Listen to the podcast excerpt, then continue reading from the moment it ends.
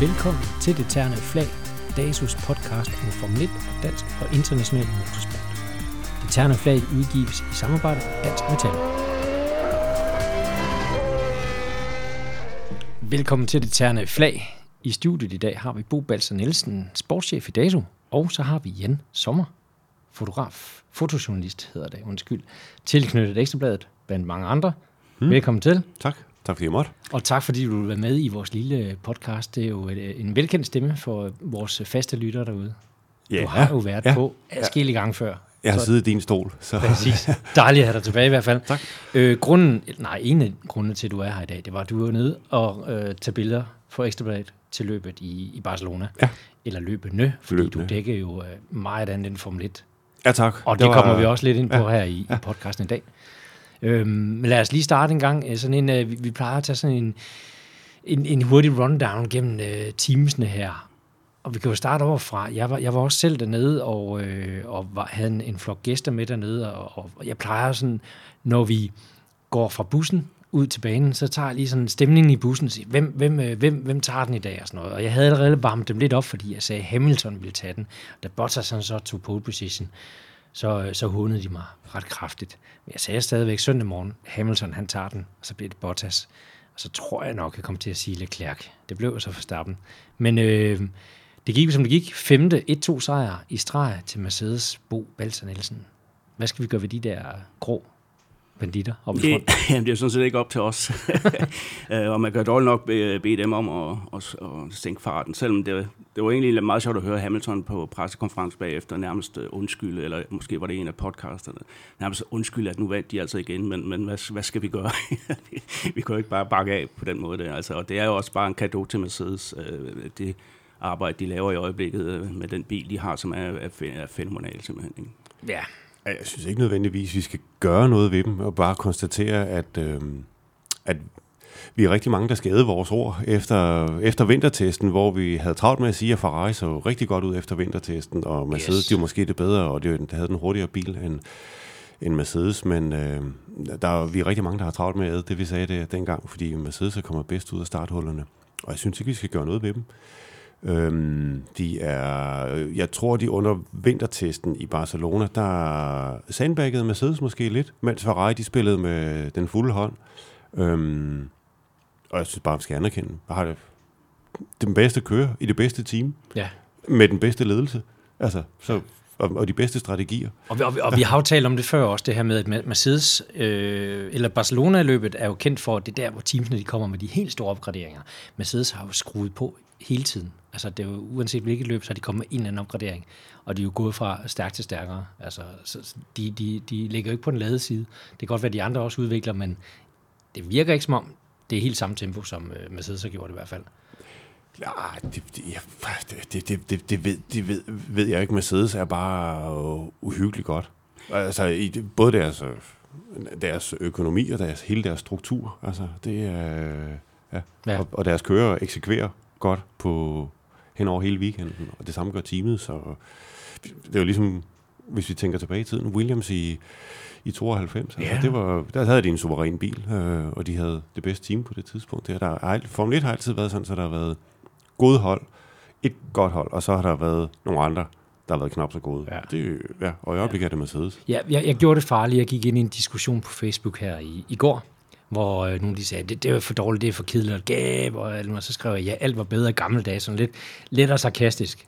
Fordi det er jo rigtigt nok, altså det er jo, sådan var det jo, som du siger, jamen der, der har altid været Williams i 92 for eksempel, og så var det McLaren, det var det McLaren lige før det, ikke? I 88, hvor de vandt 14 ud af 15 løb. Præcis. Ja. Og Ferrari med Schumacher. Ja. op igennem nullerne, ikke? Altså, Red Bull med Vettel. og Red Bull med ja, Vettel. Vi ja. glemmer meget hurtigt. Vi bliver sådan meget romantiske og nostalgiske, ja. når vi tænker tilbage, ikke? og glemmer alt det der, der mm. har været. Ikke? Altså, så, øh, så skal vi ikke lige... øh, Og det, har- det er jeg gerne opfordre til igen. Man skal nyde den her æra, vi er i nu, fordi det er historie, der bliver skrevet igen. Det Mercedes jeg er synes- sindssygt suveræne, og Hamilton er... Øh, Bottas er stærk i år. Tak, øh, tak er- for det, ikke? ja. Men Hamilton skriver igen og igen historie også, ikke? Jo, altså, altså nu, når man står på banen i Barcelona, eller er på banen og ser den der Mercedes køre rundt, det er, den er altså imponerende. Ja. Den er, det er imponerende, som den kan komme udramatisk rundt i et sving i forhold til, jeg siger ikke, at Ferrari ser mere dramatisk ud, men øh, den der Mercedes, det, øh, altså, det er ballet på fire hjul, når den kommer rundt. Det, øh, det, det ser meget, meget elegant. Ser og hører. Lyder Ja. her. Ser, ser og lyder meget elegant ud, når den kommer rundt. Ja. Det er jo alle indtrykkene, altså alt virker bare roligt og kontrolleret. Det, øh, Fuldstændig. Og, og vel det samme nede paddock. Jeg kan godt afsløre, at du havde de gode billetter. Ja. Øh, det havde jeg ikke. Ja. Jeg så det udefra i hvert fald, men du er jo inde i paddock, så det skal vi selvfølgelig også øh, udnytte i den her podcast og få lidt insiderviden. Men Ja, men Mercedes er bare en utrolig velsmurt maskine hele vejen igennem. Altså, den hele vejen igennem organisationen, der er ikke... Der, det er man siger, noget meget germansk i sin opbygning. Der er ikke, der er ikke nogen slinger i valgelsen, og det er alt, alle har en klart defineret opgave. Det har de også hos de andre teams. Øh, de så bare rigtig godt styret hos Mercedes. Øh, og Ja, men altså, det, det er jo tysk effektivitet kontra italiensk øh, opera, ikke? eller hvad Ja, ja, casino, ja. som man kaldte det før i tiden. Ikke? Ja. Fordi altså, jeg har da også det indtryk, at Mercedes kommer til at se bedre ud, end de måske er i forhold til Ferrari, fordi Ferrari laver, efter min mening, mange fejl. Ikke? Altså, nu så vi i løbet her i weekenden, at deres to kører kører i vejen, sådan nærmest sinker hinanden øh, på grund af, af taktik. Og, altså to og forskellige dækvægt. strategier. Og, Ja, ja. ja, ja. Altså, altså, de sænker simpelthen hinanden, og så har vi Leclerc, der igen øh, underpræsterer i kvalifikationen. Han, øh, han ødelægger bunden på sin bil i Q2. Øh, han kunne måske have været øh, oppe, og ja, jeg tror ikke, han kunne have troet de to Mercedes, men han kunne i hvert fald have været bedre end, end P5 i qualifying. Ikke? Øh, og vi husker også i Baku, der smadrede han bilen under mm. qualifying. Så det, det, det begynder at ligne en ung mand, øh, der er lidt under pres. Øh, og han er jo det, sådan, det, det, var vel, det, var, det var vel, hvad man kan forvente det første år, man er hos ja. Ferrari, ikke? Så, Jo, jo, men han blev jo nærmest øh, hævet til, til af, halvgud efter løbet i Bahrain, øh, hvor han jo også var god. Ikke? Mm. Øh, og, og nu har han så lavet et par fejl her på det sidste. Men hvad, hvad, hvad mener I to så om det her med Ferrari? Fordi de har forskellige strategier, de har gode dæk på forskellige tidspunkter. Fældt kører rundt på møtrækker efter den her kæmpe, massive lock-up. Øh, han så jo sin chance, det var, at han skulle bremse senest i sving 1, og det gjorde han også. Det lykkedes bare ikke at komme foran de der to sølvgård. Men han kører rundt på sådan en, en møtræk, der er ude foran øh, med en kæmpe flat spot, og sænker Leclerc. Øh, Ferrari har, har fortalt, at, øh, at de, ja, de kunne godt have lukket ham forbi tidligere, men de mente, at det var en rigtig beslutning. Og omvendt lidt senere i løbet, hvor det så var Fettel, der var bag Leclerc, og igen havde friskere dæk.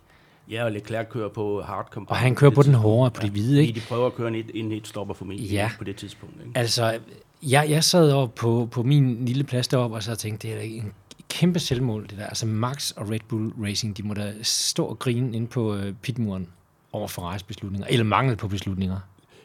Ja, lige nok det mangel på beslutninger. Øh, fordi det- altså, Ferrari har jo meldt klart ud, at de øh, satser benhårdt på, eller ikke benhårdt, men de, øh, Vettel han er første kører. Ja. Det har Binotto udtalt, altså teamchefen øh, hos Ferrari, fordi de har lært sidste år, hvor at Vettel han måske havde lidt for travlt med at både at være racerkører og samtidig skulle træffe nogle strategiske beslutninger, mens han sad i racerbilen, og det er han ikke særlig... Altså, der er kapaciteten brugt op. Han er bedst fælde, når han er i et beskyttet miljø, hvor der er nogen, der træffer beslutningerne for ham, og så skal han køre en racerbil hurtigt. Ja. Det, det, det er jo fair nok, når man er racerkører, at man har det sådan.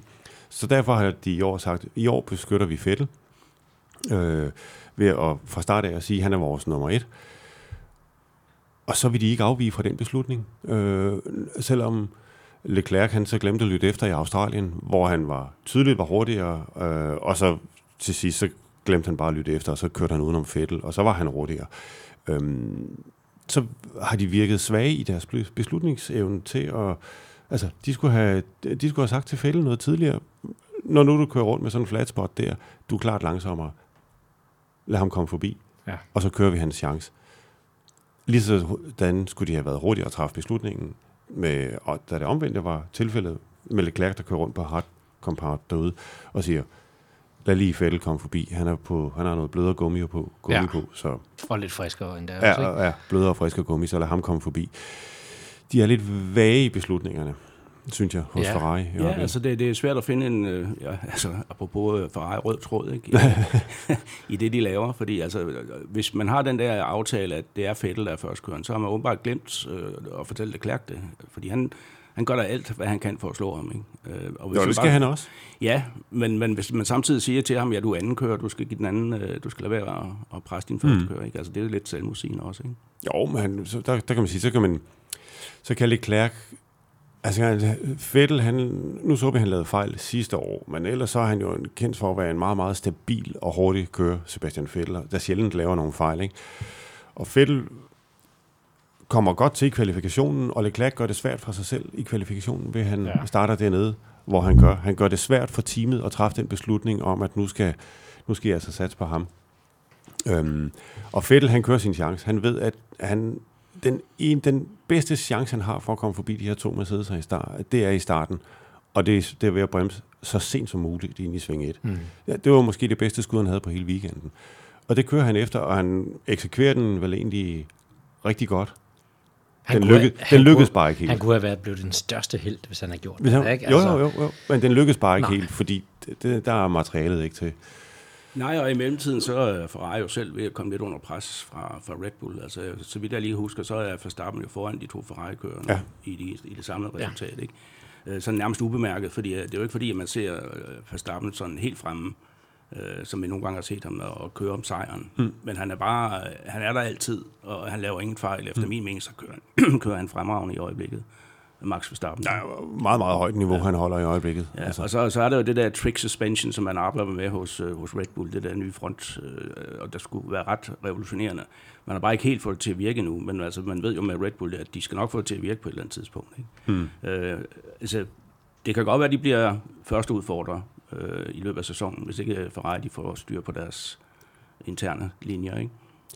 Så kan det godt være, at Binotto han ikke øh, holder så langt. Han holder nok ikke så lang tid. Øh. Altså, der var jo også noget snak om, dengang han fik titlen som teamchef. Altså, han er jo egentlig tekniker, altså Ja. ingeniør, ikke? Han var teknisk chef sidste år. Ja, øh, og, og måske er det en fejl at sætte sådan en mand til at lægge i en politisk øh, position, som det er også at, at være teamchef, ikke? Hvor man også skal orientere dig med dem, der betaler gildet og alt muligt andet, samtidig med, at du skal få bilerne til at virke. Ikke? Og vi ved jo alle sammen, at Ferraris øh, brændstof, det er politik og benzin. Ja. Det, er, det, det er det, Ferraris Formel 1-hold, det, det tænder Det på, de på. Og det er, og det er, det er altså en giftig blanding. Ja. Øh, Altså, det var, meget, har- det, det, det, det var meget sigende, at det, den periode, hvor de var rigtig stærke i begyndelsen af nullerne, der var det jo ikke øh, italienere, der styrede det. Mm. Det var Jean Todt ikke, og Ross Brawn. Og, det var en, en franskmand og en englænder og en tysker. Ja. Ja. Der, ja, ja. Øhm, og, og, og når ja. du så samtidig har en, øh, en blodtørstig italiensk presse, ja. som, øh, som hænger om. Ja, men altså, øh, der, der kommer kniven snart ud, ikke? Ja. Ja. hvis ikke det begynder at, at gå den anden vej Ja. for, for Ferrari. Og så, så bliver der endnu mere kaos internt. Øh, Det plejer der i hvert fald at blive. Mm. Ja. Vi talte lidt om, om, om teamorder, eller mangel på samme var det, øh, i forbindelse med Ferrari. Det øh, bringer mig videre til næste debatemne, hvad- som hvad jeg må har det glædet mig rigtig meget til. Høre jeres meninger. Haas og Magnussen. Jeg vil sige, det gav super god stemning for danskerne derude på banen, at øh, Magnussen han, han lavede det nummer, han gjorde. Der var lidt uro foran øh, Grosjean i genstarten efter safety caren. Man kan jo spørge sig selv, om der skulle have været den der kæmpe lange safety car periode, der nu var. Øh, der var nogen, der spøgte med, at det tog utrolig lang tid for det grus væk fra banen i hvert fald.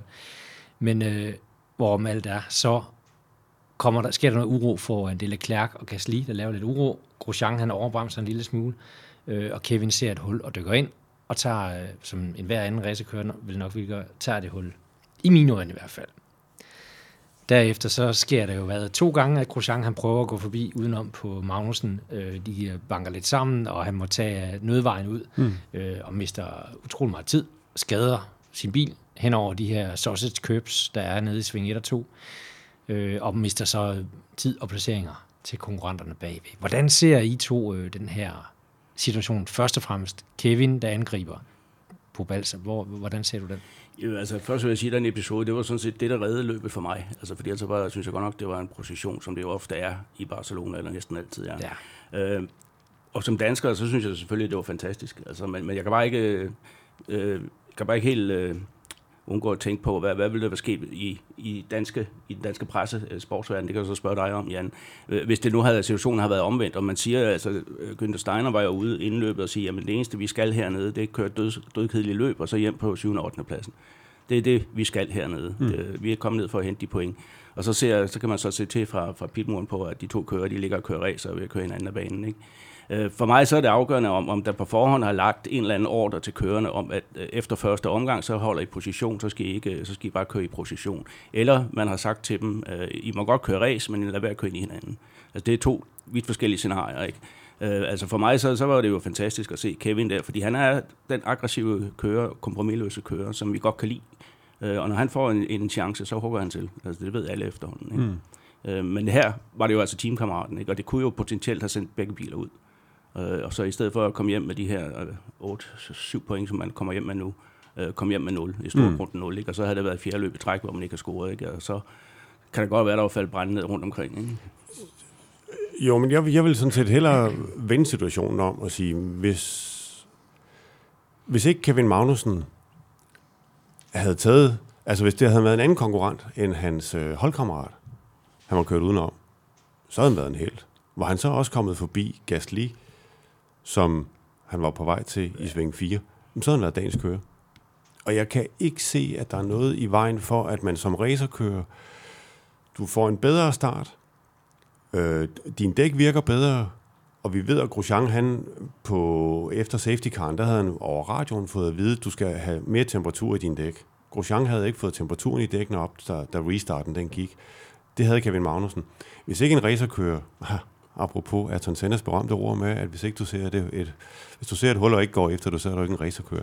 Hvis ikke du som racerkører, og du har en hurtigere bil og bedre dæk, hvis ikke du går efter den chance der, det skal du jo gøre. Du er konkurrence, det, det er konkurrencemennesker, der kører rundt derude.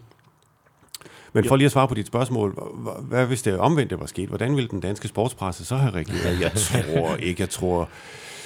Det, det kunne godt være, at overskrifterne var, var, var blevet lidt anderledes, men, men jeg, altså, det, vi har, den situation har jo været der før, hvor konklusionen jo øh, har været, at jamen, okay, du blev, du blev slået, eller du blev taget på sengen. Kevin Magnussen blev taget på sengen af Alonso sidste år i, på Monza-banen for eksempel, og øh, til hans store ævelse og fortrydelse. Øhm, og han var til, efter den, øh, efter, efter det, nede på Monza øh, skete dernede, der var han sådan, ah, der var han selv ærgerlig og bitter, og det, der var ikke, øh, altså, det samme var reaktionen i den danske, i den danske presse, og det tror jeg også, den ville have været, hvis det havde været, hvis det havde været det omvendte. Nu, var, nu kunne vi så skrive en, en, en jeg ikke sige jubelreportage, men vi kunne skrive en, en reportage, der var positivt lavet, fordi stemningen var positivt lavet fra Kevin Magnussen, som vi jo følger tæt på Ekstrabladet. Ja, altså ja. uanset hvad, så jeg tror tidligere i, i den her podcast-serie har vi været lidt inde på en af de få svagheder, som jeg i hvert fald øh, stadigvæk kan se hos Kevin. Det har været genstart efter safety cars. Og det må man sige, den øh, viste han ikke her, der viste han tværtimod det modsatte. Ikke? Altså, mm. at han var klar, og han havde fået den korrekte temperatur i dækkene og så videre. Øh, og så er det klart, altså det er en af de få øh, muligheder overhovedet øh, for at overhale på den mm. bane, er efter en restart efter en safety car, ikke? Ja, jeg, jeg ved så, jeg, så, så vil kritikerne, de har jo så også været ude og sige, ja, men er det Kevin Magnussen, der har sat sig selv over holdet, fordi Haas slutter nu 7 og 10'er. Hvis nu han var blevet efter Grosjean, så var de, så, så er konklusionen, at så var de sluttet 7 og 8 den er jeg ikke helt sikker på, at jeg køber. Det, der, har fordi, vi, der har vi jo tidligere her på podcasten sagt, at det der med vis og vis, ja, det, det gør nok. vi os ikke i, Nej. fordi vi aner ikke, hvad det ville være sket. Science bagved havde Nej. åbenbart fart i bilen. Ja. Øh, og øh, to Rossoerne havde også fart i bilen, så de ja. lå altså også, og de havde jo overhældt. Ja. Kvirt havde overhældt uh, Kevin en gang allerede. Albon lå til det. Ja. Øh, men et, et forkvagtet uh, pitstop fra de øh, to... Øh, ja, fra to Rosso. Ja, fra to Rosso, ikke? Ja. De, de gjorde Kevin kom foran igen, ja. ikke? Så, men, men øh, jeg vil sådan set give dig ret i, Bo, når du siger, at det kunne tyde på, at der var en eller anden uklarhed i aftalerne i teamet. Øh, og man kan som Günther Steiner eller teamchef, så kan du ikke forudsige alle de mulige situationer, der kommer til at ske i et løb. Øhm, og så sige, jamen hvis den her situation opstår, så skal vi gøre sådan, og hvis den her situation opstår, så skal vi gøre sådan. Det, det er noget, man må tage on the go, altså mens det, mens det sker, eller gerne inden det opstår. Øhm, så det kunne tyde på, at der har været noget uklarhed. Jeg, men jeg synes, at altså, Kevin havde været, nu siger jeg ikke, jeg vil ikke sige en dårlig racerkører, men Kevin havde ikke haft det rigtige, han havde ikke fuldt sit, sit, sit instinkt, hvis han havde, ikke havde gået forbi Grosjean der. Nej, men, men altså, at, at Grosjean han så taber, at han så taber koncentrationen og mister overblikket, efter at Kevin er kommet forbi ham, og efter han ikke, øh, Grosjean ikke kan komme forbi Kevin, det synes jeg ikke, man skal holde imod Kevin. Det synes jeg, og det er også det, Günther Steiner siger på radioen. Han siger, Grosjean, stay calm, altså tag det roligt. Tag det roligt. Og det siger han jo til Grosjeans hoved jo. Fordi Grosjean, han taber altså tråden. Ja, det gør, jeg. det gør han fuldstændig. Altså, det jo ikke kun øh, i duellen med, med Kevin, han var nede over de der sausage. øh, Det var jo også øh, senere i Det var også i sammen- Sainz, ja. ikke? Altså, han er helt op at køre på det der tidspunkt. Ja. Det, det, er jo et af hans svage punkter. Det er, når hans temperament kommer i kog, ikke? Ja. Øh, som vi også har set flere gange, og, og hvor, som har resulteret i mange af de crash, han havde, har haft igennem karrieren. Ikke? Det er simpelthen, fordi han, han mister overblik og ser rødt. Ja. Og det gjorde han her. Ja, det, det må man. Det må man. altså, og der- men, der- men der, der ligger jo sikkert også noget, noget lidt dybere i det, fordi vi har jo tit været inde på det der med, at, at i Formel 1, din, din holdkammerat er din værste konkurrent. Mm. Øh, og så ser han så, at han ligger her til at slå Kevin, og så lige pludselig så bliver rollerne byttet om. Ikke? Jo, han har egentlig haft overtaget hele Han har haft weekenden. overtaget hele weekenden, Ja. ja. ikke? Altså, men, men han har trods alt ikke sådan rigtig formået at, at, at knække Kevin dernede, selvom at han trak lidt fra ham inden safety car-perioden. Ikke?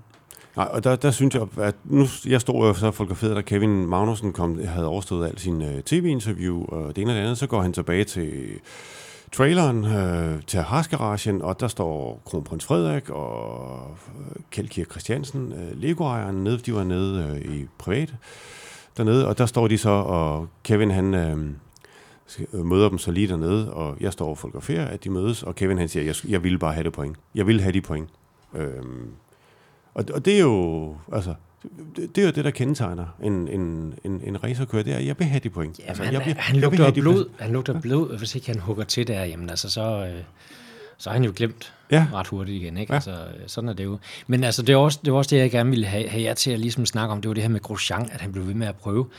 Vi stod oppe på tribunen, altså vi, der stod vi op, øh, Hmm. og vi stod bare og råbte Grosjean, lad nu være med det der tosserier. Vi var en helt flok danskere, der stod og, og skreg af ham, altså bliv nu bagved. Men, men jeg, jeg synes, at- ja, og, og det kan man jo med god grund sige, jeg synes, Grosjean kunne have gået på radioen og sagt til Günther, prøv at høre, jeg er hurtig, nu er jeg hurtigere end Kevin. Nu tager jeg et skud, og så skal jeg have to omgange til at se, om jeg kan hente ind på gas lige eller trække frem, fordi jeg føler, jeg er hurtigere. Det kunne han jo sagtens have Ja. sagt. I stedet for, så er der radiotavshed, og han forsøger at gå udenom. Ikke bare én gang for at vide en gang. Det kan du ikke. Du kan ikke gå udenom i sving 1. Han forsøger en gang mere at gå udenom i sving 1. Og Kevin lukker meget tydeligt af. Lad os sige det. Kevins forsvar er meget tydeligt. Øhm, og der synes jeg lidt, der er det Grosjean, han taber. Og, og legitim, skal vi sige. Altså, øh, han gør ikke noget forkert. Overhovedet ikke. øh, Overhovedet ikke. Nej, Altså, det, nej. Går man ud Nej. på det og bliver hængt til tørre derude, så er det fordi, man selv har bedt om det. Ikke? Ja. Altså, så ved man, så kender man risikoen. Ikke? Ja, og der, vi så jo Kevin gå ud tidligere i løbet, og nu siger jeg ikke luk forbi, men have, altså, hvem var det der? Det var der Kvyat, han overhældede ham. Eller Kviat. Ja. eller hvad vi kalder ham. Der går han jo ud samme sted før sving 1, og Kviat kommer forbi, fordi Kevin kan godt se, okay, jeg, jeg tror, for mig ser det ud som om, at Kevin kan se, at han er hurtigere, Ja. Kviat. Så der, jeg går herud, og så prøver jeg, så markerer jeg lige en gang, og hvis han så klart kommer forbi mig, jamen, så lader jeg ham komme forbi. Hvorimod med Grosjean, der går han ud samme sted, laver det samme, og hvis ikke Grosjean han var tilstrækkeligt langt foran, jamen, eller ikke var foran, men ikke, Ja, jeg på se, han ikke kunne holde ikke? Ja, ja. ja. Jamen, jeg synes faktisk, at når Grosjean forsøgte den anden gang, det, det er sådan lidt, øh, der synes jeg lidt, han, han viste, at han sådan mentalt havde tabt. øh, Ja, men det, det er jeg enig med dig i. Altså, jeg, jeg kunne forstå det første gang, øh, at Kevin går på indersiden af ham, at han prøver at holde den. Ikke? Jo, jo. Altså, det, det ville en værd gøre. Ja. Ja. Øh, men anden gang, hvor han ligesom prøver at lave en overhaling bagfra på samme måde, øh, det er en helt anden situation. Ikke? Altså, Mm. Og som, som du ganske rigtigt siger, altså, det, det viser, at der, er han altså, der, der har han mistet overblik lidt. Der vil han jo altså bare ikke acceptere, at han er blevet overhalet. Nej, og, og, og man kan sige, det, som Günther Steiner han sagde bagefter, så skulle de have haft point for at sørge for underholdningen til sidst i, i løbet, hvor det ellers så noget statisk ud, og det vil jeg give dem fuldstændig ret i. Øh, og, og, og det er jo sådan en, nu kan man sige, øh, det er måske den eneste, eller en af de to kontroversielle situationer, der var i løbet i Barcelona, det var, det var, det var den her, og det vil lidt være delt de to lejre. Vi vil også med, med Kevin Magnussen klaphatten og de rød-hvide briller på, vi vil jo altid sige, ah, selvfølgelig skal han prøve den, ikke? Og alle dem, der godt kan lide at have noget imod Kevin Magnussen, de vil altid sidde og sige, at han har sat sig selv før holdet ja. Og alle de der ting. Ja. Og det, det vil være lidt det samme som at sige, men okay, Bottas starter forrest, og Hamilton starter to. Hvad så? Skulle, skulle Hamilton så bare af, fordi han har fået en bedre start, og, og fordi han måtte ikke overhale ham, der kørte som nummer et? Altså, det, det er altså racerløb, det her. Ikke? Det, øh, Ja, de, de, de stopper hurtigt med at betale de mange penge for indgangsbilletterne, hvis, hvis, hvis det er sådan. Ikke? hvis, det Altså, så- bliver, hvis det bliver paradekørsel hele vejen igennem. Lad, Ja. lad, dem nu køre lidt race, men lad dem gøre det med, med hovedet. Øh, om det er så den ene eller den anden, der skal bruge hovedet mere, det, det kan vi så være op til. Ja. Ja, men altså, det skal jo ikke være nogen hemmelighed, at jeg lytter også til et par af de internationale podcasts, altså, og det er jo meget sjovt, og, altså Sky Sports med Julian Palmer, ham ved, at du også har, godt kan lide at høre, Jan. Ja. Øh, på, på, han sagde, at det her det var fremragende. Tænk, hvis det havde været kampen om, om øh, føringen i, i løbet, ja. vi har set her, altså, hvor de to førerne, de banker hjul, ikke, og, ja. og, og forsøger alt for at vinde, og, og nede bagfra kommer der andre, og der bliver dueller, og der er nogle afkørsler osv. Ikke? Nu var det desværre kun øh, kampen om B-mesterskabet, øh, men, men tænk, hvis det havde været selve løbet, og han var altså helt, øh, han gik jo helt ind for det her. Men hvis du så omvendt hørte øh, Autosports, så sad de og snakkede om det der, ah, men altså, skulle de virkelig have risikeret øh, de her point og så videre? Skulle de ikke bare have holdt positionen? Ja, ja, så men- der er altså også delte meninger. Ja, ja, og, og, og det, vil der, det, vil der, det vil der altid være ved de her, den her slags situationer, men øh, jeg kan godt lide, at øh, jeg kan godt lide, at, at, at, øh, at vores unge øh, danske Formel 1-kører, han siger fandme nej. Altså, det, jeg, jeg, har, jeg har fået en bedre start, jeg har bedre dæk, jeg er hurtigere. Selvfølgelig skal jeg da prøve at komme forbi. Ja. Altså, det er, det er altså racerløb, de kører, ikke? Men altså, det, jeg tror godt, vi kan øh, slukke det emne her, fordi vi er, vi er fuldstændig enige. Ja, det, det, det kan vi godt sige, og, og det gav super god stemning. Altså, der var masser af Dannebro dernede, og det var fedt at se, at de gik og vejede efter, efter løbet dernede. Så mm. fed stemning blandt danskerne. Jamen altså, i det hele taget, Dannebro, det er jo et af de flag, man ser allerflest af, øh, i hvert fald i Spanien, ikke? Altså, Jo, øh, og det er efterhånden blevet næsten lige så populært som at tage til Le Mans, ikke? Ja. Da, den spanske Carlos Sainz-tribune, de, de larmede mest, da Pedro de la Rosa kom og skulle interviewe Carlos Sainz. Var min, øh, mit indtryk i hvert fald. Det er sådan lidt... Ja. Men det er så sidste gang, vi har været i Barcelona. Øh, nej, de siger jo, de kommer igen næste år. Ja, det skulle... De virker selvsikre dernede, ja. gør det ikke? Nej, det synes jeg ikke. Nå, Nej, jeg tror, det bliver Sandvort. Jeg Ja, tror, og- Barcelona falder væk. Jeg tror ikke, der er ikke penge til øh, delstatsregeringen. Vil ikke, øh, Nej, de vil ikke, de vil ikke skyde penge nej. i, øh, i løbet med. Men, men omvendt så er det jo en, en klassiker efterhånden, at det er det her med den europæiske sæson starter. Ikke? Altså det, det har det jo gjort lige siden øh, det blev introduceret i løbet. Var det i 85 eller sådan noget? Altså. Ah, det har været i 92, det kom. Ja, det kom, ja, øh, ja, det er ja. rigtigt. ja. Men det der med, altså, at, at de skal skiftes ud med, med Sandford, altså jeg ved ikke om... Altså rent nostalgisk, altså jeg, Sandford var jo en af de bedste racerbaner overhovedet, da jeg begyndte at gå til Formel 1 øh, for mange, mange år siden. Og man kunne, man kunne bo i telt ude i klitterne og stå helt op og så videre. Mm. Den moderne udgave af Sandford, den er jo altså ikke på samme måde. Altså, det er sådan, den første tredjedel af banen, det er den, det er den oprindelige mm. bane, men derudover, der har man så lavet nogle, nogle finurlige sving og så videre. Og jeg har to gange i, i to år i træk for et par år siden været nede og set det, der hedder Sandford øh, Masters, hvor mm. de kører DTM og Formel 3. Jeg kan ikke mindst, at jeg har set en eneste overhaling, hverken i DTM eller Formel 3. Du kan Det- ikke overhale på den bane. Sagde alle, inklusive Lewis Hamilton også, ja. at øh, det var et fantastisk sted at køre Formel. Han havde kørt Formel Renault Ja. dernede. Øh, men der er ingen sted overhældt. Overhovedet ikke. Nej. Altså, øh, den Øh, og- langside, som, som fører ind i det der sving, der hedder Tarzan, den var oprindeligt en tredjedel længere. Ja. Og der kunne du så komme ind med noget DRS øh, Mm. mm. nu om dagen, og, og måske lave DRS-overhalinger. Men, men nu er langsiden simpelthen ikke lang nok. Og det er det eneste, at du kan have DRS dernede, fordi øh, resten af, af banen, det er sving nærmest. ja, ja. Ja, men det er det, øh, men øh, Formel 1 vil godt derhen, hvor øh, tilskuerne er, og lige Ja. nu, det kan godt være, at der er mange Carlos Sainz-tilskuere i Barcelona. Det er der, og der er også rigtig mange Dannebro, men øh, der var altså også ude i Sving 13, der var der også øh, The Orange Hill, altså det orange bjerg. Det Og, var, det, og det gælder det jo var- alle banerne. Det er jo øh, helt der er hollænder over det hele. Østrig, Max. Østrig er ren orange. Det er jo øh, Ja, ja, det er fantastisk. øh, fantastisk at se. Altså, Men der er også en anden ting med Sandford. Altså, jeg har svært ved at se, hvor Formel 1 paddocken skal ligge. Altså, fordi øh, der, hvor den lå i gamle dage, altså, det er jo kun en tredjedel af det, de har behov for nu. Øh, Mm. Hvordan de alligevel får plads til det.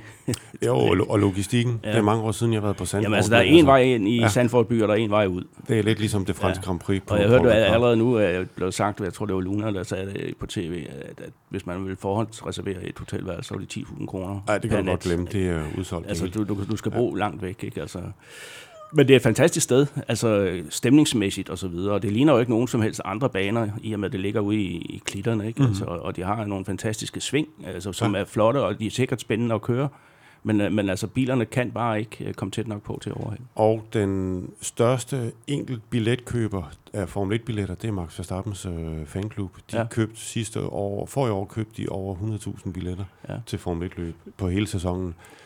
Så selvfølgelig vil Formel 1 godt til Holland. Jamen øhm, altså, money talks, ikke? Altså, jo, det alting kan lade sig gøre. Ja, ja. men, men altså, der skal altså laves nogle for, forbedringer på infrastrukturen på banen, altså, og hvis de skal køre allerede næste år, altså, så skal det da i gang nu. Det, der, der, der bliver, jeg ved, der bliver postet rigtig mange penge i det ja. hollandske Grand Prix. Ja, også, altså, dels for at få det og for at sikre det, har der været det. Men, jo, også, men altså, også, altså hovedtribunen, det er den samme, som den var i 70'erne. Ja. Altså, dengang synes jeg, den var stor, og nu ligner det sådan noget nede bag målet i en anden divisionskamp. ja. ja. Ja, øh, men jeg ved så omvendt, så ved jeg også, at der er rigtig mange teams, der er utilfredse med Barcelona. Øh, fordi, og det gælder alt fra mekanikere til øh, kører. De, altså bag for det første, ikke, det er mere faciliteterne dernede. Altså, det er enormt dyrt for Teams, mm. for eksempel, og deres faciliteterne dernede er helt... Øh, de, er ikke rigtig blevet opdateret siden 1992. Nej. Altså, der er for eksempel ikke, når mekanikerne skal på toilettet, så er der ikke... Øh, altså, hvis de sætter et toiletbræt på øh, ude på toilettet, jamen, så er det væk dagen efter. Altså, og mekanikerne er altså pænt trætte af, at hver gang de skal på toilettet, så er der ikke noget toiletbræt, og de forsøger at... Og bare sådan nogle små ting, og strøm øh, til... Øh, garagerne for eksempel også er også et, øh, et, et problem, hvilket gør, at banen bliver nødt til at køre ekstra generatorer ind. Øh, og det burde jo ikke være rigtigt til sådan et sted som Barcelona, hvor man både kører Formel 1-test, der er sikkert så Formel 1-tests, og der har været løb hvert år siden 92, ikke? Ja, plus der er løb hver eneste weekend i en eller anden klasse dernede. Ikke? Ja. Det er en af de mest benyttede racer. Ja, 24 timers løb og MotoGP ja, ja. og meget andet, ikke? Ja, altså, så, der, der ja. bliver kørt hele tiden dernede. Ja, altså, så, så, burde det jo også kunne opdage, altså, så burde man jo også have penge til at opdatere faciliteterne. Ja. Ikke? ja. Øh, men altså, lad os nu se, om ikke der kommer en pose penge ind for højre, fordi det er, det er stadigvæk et stort land, øh, Spanien, og de har en voldsom Formel 1-tradition, øh, kvad Alonso. Ikke? Ja, og, og øh, der, der er ja. nogle væsentlige øh, sponsorer, spanske sponsorer ja, også, øh, ikke? som øh, Sainz-familien har primært er, er knyttet til Sainz-familien, ikke? men mm. øh, så... Apropos Sainz, nu er vi ham. Han redder jo en, øh, en 8 hjem til, til McLaren-holdet. Øh, et lidt presset McLaren-hold øh, i den her weekend. Øh, Kviat, Nier, og så Grosjean altså på den sidste øh, plads der. Den her, øh, vil sige, øh, det her B-mesterskab, som vi har talt om så mange gange, øh, Bobalser, vi har talt om tidligere også, at det, det varierer utrolig meget, af resultater. Nu ser vi endelig Haas med fremme. Vi havde håbet på det. Vi havde håbet på, at den her tendens, den vil vinde, når de kommer til Barcelona. Og de er igen best uh, of the rest, som man siger. Øhm, hvad, hvad, hvad, hvad ligger til grund for de her store øh, ændringer, der er i, i resultatet? Jamen altså, jeg tror, at Max Verstappen han ramte hovedet på sømmet, da han sagde øh, på et eller andet tidspunkt nede i Spanien, at Mercedes de er de eneste, der faktisk forstår de her biler til bunds fordi de har så mange ressourcer. Ikke? Så de, de ved præcis, hvad de her nye aerodynamiske øh, ændringer øh, har betydet. Så derfor er de, alle de andre teams, selv Ferrari, øh, famler lidt i blinde en gang imellem, øh, fordi de, kan, de gamle data, de havde øh, fra sidste år for eksempel, med, jamen hvis vi gør sådan her, så virker det sådan her. Plus at man har fået de her øh, nye dæk med, med tyndt slidlag. Ikke? Øh, det gør altså, altså nogle gange så rammer man øh, dagen, andre gange øh, det samme team, det kan så være allerbærest øh, i næste løb. Ikke? Øh, øhm, og jeg tror, at, at når nu støvet har lagt sig hos Haas, så tør man sveden af panden. Fordi hvis Haas-bilen ikke havde fungeret i Barcelona, hvor den fungerede så godt under øh, testkørslerne, jamen så havde man været fuldstændig på barbund over, hvad, hvad deres problem var. Og det var en lang sæson. Så kunne det meget nemt være blevet en lang sæson. Og det er det samme, alle de andre midt teams, de kæmper med. Altså, der er ikke nogen, der er stabile på nogen tidspunkt. Altså, den ene øjeblik er Renault pænt med fremme i top 10. Den her gang øh, havner et begge to uden for øh, pointen, ikke? Alfa Romeo var ingen steder den her gang. Øh, Racing Point var ingen steder. Øh, det kan ske at være der næste gang, for det er en helt anden type bane, øh, Monaco. Ja, ja og, og ja. Jeg, jeg, jeg synes jo, de her nye regler, det er jo det, altså, det, det, det vi ser i år i midterholdene, det er jo, at der er så kæmpe forskel på, hvad for et midterhold, der fungerer godt på, hvad for nogle baner. Altså, som du selv Lige siger, præcis. så var Alfa Romeo, der så har set rigtig godt ud indtil videre i år, de var ingen steder overhovedet i den her weekend, og de var jo dødfrustrerede. Øhm, og McLaren, jeg, synes, jeg ved ikke, om det var et presset McLaren-hold. Jeg synes egentlig, det så ganske fornuftigt ud. Altså, de, indtil Norris, han glemmer at tænke sig om, og altså, så lå de egentlig relativt godt til begge ja, to. Og de Norris og Stroll, der, der mødtes dernede i Sving ja, 1 og 2 og ja. nævede, det er Grosjean og Magnussen formod ikke at gøre trods alt. Ja, ja, ja. Øh, og crashe dernede, ja. ikke? Men, men jeg, jeg synes, de der midterhold der, det, altså, vi får det også at se til næste løb, som er i Monaco. Der, ja. der, altså, der er det jo ikke sikkert, at, øh, at, at de biler, der har fungeret godt, Monaco er en bane, du slet ikke kan sammenligne med andre. Øh, ja. Steiner sagde til os, øh, til Jonas Hyttel og, og jeg fra Ekstrabladet, at, at de, altså, de var også spændt på at se, hvordan det kommer til at gå for mm. Haas-teamet Det i, i Monaco og i. Jamen, det jeg er- kunne godt forestille mig, at en bane som Canada, der kunne, kunne Haas, de kunne godt få det svært. Altså. Ja. Øh. Altså med mindre de nye opdateringer, som de jo så tog i brug i Barcelona, de også har en positiv effekt på den type baner. Altså hvis, hvis, hvis ikke de har det, altså hvis vi skal kigge på historikken, Haas og Monaco for eksempel, ikke? Altså, det var jo ikke nogen succes sidste år. Nej, men så kan du så sige, at i år, der, er det, der, der, der kan de være... Hvis man skal satse fra Haas' side, eller ikke satse, hvis man skal glæde sig over noget her frem mod Monaco fra Haas' side, så er det, at Haas har været utrolig gode over en omgang på dækkene. Og hvis du Ja. kan kvalificere dig godt Ja, i Monaco. Ja, ja, så har Ikke? du. Så er der og allerede få en god ikke? kvalifikation, Ja. så, er du, så er du sådan set hjemme, fordi Ricciardo han vandt jo med en motor, der ydede, hvad? Ja. 75 procent, ikke? Ja. Sidste år, for der var bare ikke nogen, der kunne komme forbi ham. Ja, nej, Der- nej det- kvalifikation, det er altafgørende i Monaco. Det er så afgørende ja. dernede. Og, og, men det er også derfor, når vi så kommer til Canada, hvis ikke, hvis ikke bilen fungerer, hvis bilen fungerer på en omgang i Monaco, så er det godt, og så kan du godt fedte den hjem, ja. havde jeg nær sagt, et hederligt resultat, ved at, altså, ved at der er ikke nogen, der kan overhale. Mm. Men når du kommer til Canada, som opsætningsmæssigt har bilerne næsten samme opsætning i Canada, som de har i Monaco, øh, men der kan du bare overhale på i Canada. Ja, og der er ikke nogen hurtige sving til at generere varme Nej, i, i dækkene, vel? Altså, det er sådan en stop-and-go-bane hele Ja, tiden, hvor du hele tiden det. kører hen til et sving og bremser hårdt ned, Ja. og så op igen, ikke? Ja. Så, men, men, men altså, det er rigtigt, altså, nu nævnte vi de der tre teams, der overhovedet ikke kunne ramme Williams, de er helt uden for, for det der, men, men et andet, et hold, der ligesom Haas jo blomstrede lidt op her, det var altså to, uh, Toro Rosso, ikke? Altså, uh, de kørte jo stærkt. Uh, Kviat kørte rigtig stærkt, ikke? Og han var faktisk uheldig, at han, han sluttede kun på en 9. plads, tror Ja. det var, ikke? Han, han, han, altså, uofficielt, så synes jeg, eller ikke uofficielt, men jeg synes faktisk, han var, han var, han var den store oplevelse hen over weekenden. Ja. Altså, han havde, Ja, han havde fart på. ja, og han havde fart på, og han så rigtig godt ud i forhold til Albon også. Og han lavede heller ikke de der sædvanlige fejl, han plejer at lave. Ikke? Altså, Nej. Så, så, altså, det var ikke hans skyld, at, at teamet ikke var klar, da han kom ind til, Nej. til pitstoppet. Nej, øh, jeg må sige, ja, Albon har jo set rigtig lovende ud. Her i jeg synes, start. Albon er den mest spændende nye kører overhovedet. Ikke? Ja, han, Altså, er, han har været, men, men altså, Kvirt eller Kvirt, eller hvad vi kalder ham, han, øh, han skinnede, altså, hans lys, det skinnede lidt, øh, lidt Ja. stærkere, ikke? Ja, Øh, absolut. Synes jeg, den her weekend. Absolut. Skal vi, øh, skal vi lige tage runde Formel 1-løbet af? Vi plejer jo at tage de her hot eller not. Hvem skal vi fremhæve som absolut hottest? Er, er der nogen andre end Hamilton, der, der næsten kan... Jamen, altså, han er, jeg synes, han er helt uden for. Er han uden for kategori? uden for kategori, ikke? Altså, fordi han er bare så god. Øh, og grund til, at han, jeg læste i hvert fald et eller andet sted, at grund til, at han, han blev slået sig eftertrykkeligt i kvalifikationen, det var, at han simpelthen ikke har fået lavet sine batterier, altså bilens batterier, ikke ja. hans egen, øh, ordentligt op øh, til den quali-omgang, øh, den sidste af dem, så derfor manglede han nogle heste, ikke? Øh, det er i hvert fald en, forkla- en af forklaringerne på, at han blev slået. For han blev slået med 6 tiendeler, det tror jeg aldrig nogensinde før, han er blevet tror jeg, af, er det- en holdkammerat. vel? Ja. Og det var en rodet omgang. Han var ude og hænge ja. Ja. flere gange også, ikke? Altså, så, så lidt Nej, en men, altså, men, men jeg synes, han er uden for konkurrence. Altså, øh, jeg synes, det hotteste, det er, at vi har fået Formel 1 tilbage i Europa, ikke? fordi ja, det er altså her, øh, det er jo her Formel 1 bor. Ikke? Altså, vi kender alt, alle banerne øh, ud og ind, og vi har været på mange af dem og så videre. Ikke? Vi har ikke været øh, i Bahrain, så mange af os, i hvert fald det kan godt være, du har, Jan. Ja, jamen det har, ja, ja, der Men har jeg det sted, jeg har Men altså, der, gange.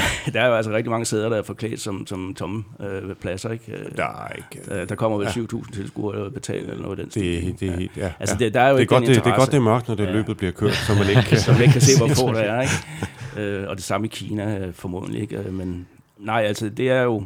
Øh, Formel 1 hører hjemme i Europa. Altså det er der, de bor. Jeg ved godt, de skal være alle, andre steder også. Ikke? Men mm. jeg glæder mig altid til den europæiske sæson. Så det vil, jeg- det vil være mit hot. Ja.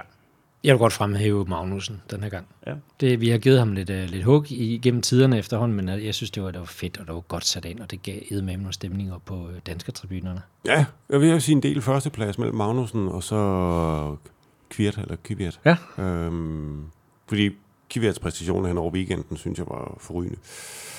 Øh, ja. Og han kørte sig også reelt til en plads foran Kevin, som øh, ja. Ja. teamet så formøblede på bedste Ja. vis. Ikke? Så ja. Nogen, vi gerne øh, vil fremhæve som øh, absolut... Not. Øh, Not. Jamen, det er, jo- jeg synes, det er nærliggende. Altså, nu har jeg nævnt, jeg havde egentlig skrevet, at øh, det var not, at vi skulle til Sandford, fordi, fordi øh, den bane egner sig ikke til Formel 1, men det kan godt være, det bliver godt alligevel. Men hvis vi skal kigge på kørende og not, så, så er der altså Hylkenberg. Altså, jeg, jeg, han laver en, en begynderfejl øh, under kvalifikationen. Ikke? Øh, Og Renault i det hele taget, så laver de et eller andet filihut med deres frontvinge, som øh, giver øh, dem ekstra straf, så de skal starte for pit lane. Ikke? Mm. Altså, det, det, de er jo meget at se i krise. Ikke? Altså, jeg ved godt, øh, øh, Ricardo siger, at vi underpræsterede i Barcelona, at vi skulle have haft point, men det fik de ikke. Altså, Renault er jo nærliggende med det budget, de har. Øh, jeg, jeg vil sige not. Jeg har altså Force India som not i den weekend her. Racing altså, det, Point. Ja, ja, ja. det er ikke første gang. Ikke Pisa første gang. Racing Point, nej. det- og- Pisa Sport. Ja, Pisa Sport, ja. Og de vil bare, de vil i min mund altid, næsten altid være Force Ja. India. Men de har altid kunne levere en høj... Altså, de er altid, øhm, de er altid bokset en vægtklasse over, hvor det egentlig hørte til, i forhold til, når man kiggede på budget og sådan noget, det ja. stil der. Og, og de, Og gjorde, de gjorde Perez jo også senest i, i Azerbaijan, I ikke? Baku, Altså, ja. De, de skal være glade for, at de har Sergio Perez. Men de var så, for at vende tilbage, Force India, de var, havde så proklameret, at de kom med den helt store opgraderingspakke her til Barcelona. Altså, og de virkede som, altså de kørte baglæns, begge to. Øh, og, og, og Stroll, han laver den ene bummert efter den anden. Altså, og han, får, og han har selvfølgelig meget lang snor, øh, kvad det farmand, der ejer teamet. Men jeg er ikke helt sikker på, at han rigtig hører hjemme i Formel 1. Ja, men han er jo ikke kommet ud af Q1 endnu i år. Nej, nej, og jeg synes bare, at Racing Point, de er skuffede, når de har været vant til på så stramme budgetter at lave så god en racerbil, og så i år, hvor de endelig har fået nogle budgetter, jamen, de skal være glade for, at de har Sergio Perez, der, der, kan, der kan køre ja. lidt hjem til dem, for ellers så er de... Men altså, det, det kan jo være det der, at de har været vant til at skulle vinde øh, hver fem øre øh, i teamet. Ikke? Altså nu lige pludselig har, så har de så mange penge, de ikke ved, hvad de skal gøre. Nej, det, det, jeg, tror, jeg tror det ikke, det er tilfældet. Jeg tror, det er mere om, at, hvor, hvor, om ja. de kan få de rigtige folk, og der ja. kan lave de rigtige dele, der kan komme på Jamen, bilen, altså, som kan det- træffe det- de rigtige beslutninger på de rigtige tidspunkter. Øh, og, og der er især sådan en som Stroll, han... Nej, det, det, det, det. Jamen, han er jo meget op og ned, fordi nogle gange kører han jo rent, rent faktisk ret godt, ikke? Altså i løbende, tænker jeg på. Ja, Men, men der er alt for mange misser igennem, øh, altså på sådan en weekend. ja, på en hel weekend. Ja, det er der, ja. Men altså, de, hvis, hvis man lige skal forsvare dem en lille smule, så, så har de jo selv været ude og sige, jamen altså vores bil, altså, eller det er ikke om de selv har sagt, men altså, det, er sådan, det kunne nemt være en bane som, som Canada, der vil passe dem rigtig godt, ikke? fordi de har øh, den der høje tophastighed. De har altid været meget De har den der Mercedes-motor ude bag, ja, ja, som, øh, ja. Altså der, hvor, hvor det er top speed, der gælder, der er Ja. ja. gode, ikke? og det så vi også i Baku, fordi du har den enormt lange øh, langside. Ikke? Mhm. Øh, der kører de også stærkt, ikke? og der er ikke nogen af de hurtige sving. Der, det, det er de hurtige sving, der er deres problem. Ikke? Ja. Det, det er en omvendt hars ja. Ja. for dem. Ja. Men det er det simpelthen. Ja. Men jeg synes stadigvæk, som team underpræsterede, de taget betragtning af, hvor stor en opgraderingspakke de kom med mm. til Barcelona, så og havne dernede, hvor de gør det, ah, nej, det var, ikke, det var ikke så kønt at se på. Og Stroll, han øh, kluder det jo sammen med Norris. Skylden var vist 50-50, ja, Ja, det men er det er uheld, ikke? Øh, men øh, Ja, ja, ja, i løbet, og øh, altså, han satte den også af i ga- gas lige svinget, svinget Ja. ja. i, der satte han den også øh, deroppe. Øh, op i kampsa. Ja, ja, ja. ja. Øh, og, og, og det var, når vi tænker på, hvor meget stry Kviat, eller Kviat, han fik, da han for to år siden, eller tre år siden, lavede den i en Toro Rosso, hvor han på vej ind i sving 9 får det ene sæt dæk ud på græsset. Nej, det var Brendan Hartley sidste år, der lavede det i Toro Rosso, hvor Ja, han ja. fik det ene, altså lige var ude og røre med venstre sæt dæk ude i græsset, og på vej ind i et hurtigt sving, og så gled han af. Den- Han fik jo, altså det var weekendens helt store samtaleemne. Igen et bevis på, hvor kedeligt løbet, selve løbet var ja. sidste år. Altså Stroll, han laver den igen. Altså, og det var ikke, jeg, jeg stod op i det sving og fotograferet et par gange, og det var så fredag, han lavede den. Han lavede den igen under, den kvalifi- eller under træningen lørdag. Altså, der var han bare knap så langt ude. Så, altså, Ja. nej, det var men, ikke. Men uh, lige præcis det sving, det var altså også der Leclerc han ødelagde bunden på sin Ferrari. Ja, ja. Så det er jo, et, det er jo sådan et, et mandfolkesving, kan man sige, hvis man må sige det nu om Ja, men du, du, du skal jo virkelig have balancen ind i det sving. Det er fuld gas, og så hugger din ind, og hvis ikke du har balancen, så... øh, Ja, Nej, altså så der er var jo, øh, man så jo Bottas øh, pole position omgang Hmm. øh, hele vejen rundt, og han løftede overhovedet ikke. Nej, svingen. de, de, de, de kører nemlig fuld skrald igennem ja, Ja, i år. ja. Det, er, det er ret imponerende at stå ude og kigge på det sving der og se det, øh, fordi der bliver så taget en dyb ja. indånding lige inden man skal dreje ind i det sving der, ser det ud til. Fuld commitment, det er, det er, Det er fedt. det er måske det fedeste sving at stå og kigge på i Barcelona, ja. det er det, Jamen, det, det er det der sving ingen 9. tvivl om. Absolut. Øhm, Godt. Så fik vi lidt hotter notter på banen. Noget, der også absolut var hot dernede, hvis vi skal runde, øh, ikke Formel 1, men øh, Christian Lundgaard. Det så jo super godt ud. Altså, øh, han ærger sig øh, stramt efter kvalifikationen, hørte jeg. mm. Øh, han blev to. Han blev kun to. Kun Ja. to, han var, ed, optik, han der var er eddikasur. øh, hvilket, jo også, øh, hvilket jo også øh, igen, jamen det er en sportsmand. Altså selvfølgelig skal han være sur over at blive to, ikke? Men han gemte et sæt dæk, så vidt jeg forstod, til, øh, til det løbet, hvorimod konkurrenten, han havde, Ja. han havde brugt et sæt mere, så han skulle starte på brugt dæk. Alle, Christian Lundgaard kører for Art Grand Prix. Art, præcis. ja. Og ham, der blev etter, Robert Schwarzmann, og han er faktisk russer på trods af, Ja. af navnet. Øhm, han kører for Prema, Ja. øh, der er en af de andre store hold i de sådan lavere juniorklasser, øh, og en af de har altid været øh, et, et rigtig godt racehold. Men alle Prema-bilerne har brugt faktisk tre sæt. De har, I Form 3 har de, eller F3 som det hedder, der har du fire sæt dæk til rådighed hen over hele weekenden. Så må du selv bestemme, hvordan du vil gøre med dem. Prema brugte vist nok tre sæt dæk øh, i kvalifikationen, eller op til kvalifikationen, Ja, ja, hvorimod Art Grand Prix, de kørte med, de havde kun brugt to på det tidspunkt. Så jeg tror, det var, jeg mener, det er derfor Schwarzman, han slog ham til sidst, på den sidste omgang. Det var, fordi han kom, var inde og få et nyt sæt gummi på, ja, Yes. og så ud. Men øh, det var rigtigt, han var, han var, Christian, jeg, jeg stod nemlig og fotograferede Christian Lundgaard, da han steg ud af bilen, og han var, han var ærgerlig. Øh, altså, han, og han var ærgerlig, ikke mindst over at have tabt de fire point, Ja, eller fordi- ikke have fået, ikke, jo, man kan også sige tabt, Ja. men ikke have fået de fire point, som det giver at sætte pole position, for det får du nemlig, du får fire point i, for, i F3. det, det er en ret ja. Ja. høj øh, pointuddeling, bare for pole position. Og så er der jo så Jamen, også det er hurtigste, for to løb. Jo, ikke? præcis, og så er der hurtigste omgang i, i løbende I også, løbet, der, ja. der Ja, giver ja. point, ikke? To Ja. til hver. Ja, og det var, det var lige så meget de point. Altså, fordi det er jo ikke en særlig lang serie, så du skal ikke sætte ret mange point Nej. til. Øh, altså, de, de er dyre, alle de point, du sætter til. Ikke? Og det, Christian var, var rigtig ærgerlig over ikke at have fået de fire point der, som Ja. ja. hurtigste omgang. Øh, eller hurtigt, eller ja, hurtigste kval. Men det, det gjorde han jo godt igen, for han tog starten på Ej, fornemmeste vis var- afsted, øh, og så kørte han og styrede løbet fuldstændig. Øh, og, og hvad var det, der skete? Så kom der virtual safety car. Jamen, der sker, der sker det, det Christian øh, siger til mig, og Henrik og teamet sagde til mig og Jonas Hyttel øh, dernede, det var, at han kører, og så kommer der en virtual safety car, og den får du på, den får Christian på dashboardet, Ja, ind på rettet. på rettet, ja. Øhm, og så får, kommer den også på de lysstandere, der står langs med, hvad hedder det, med banen. Men Christian var mellem to lysstandere, og i teamet har man en aftale om, vi kører efter lysene.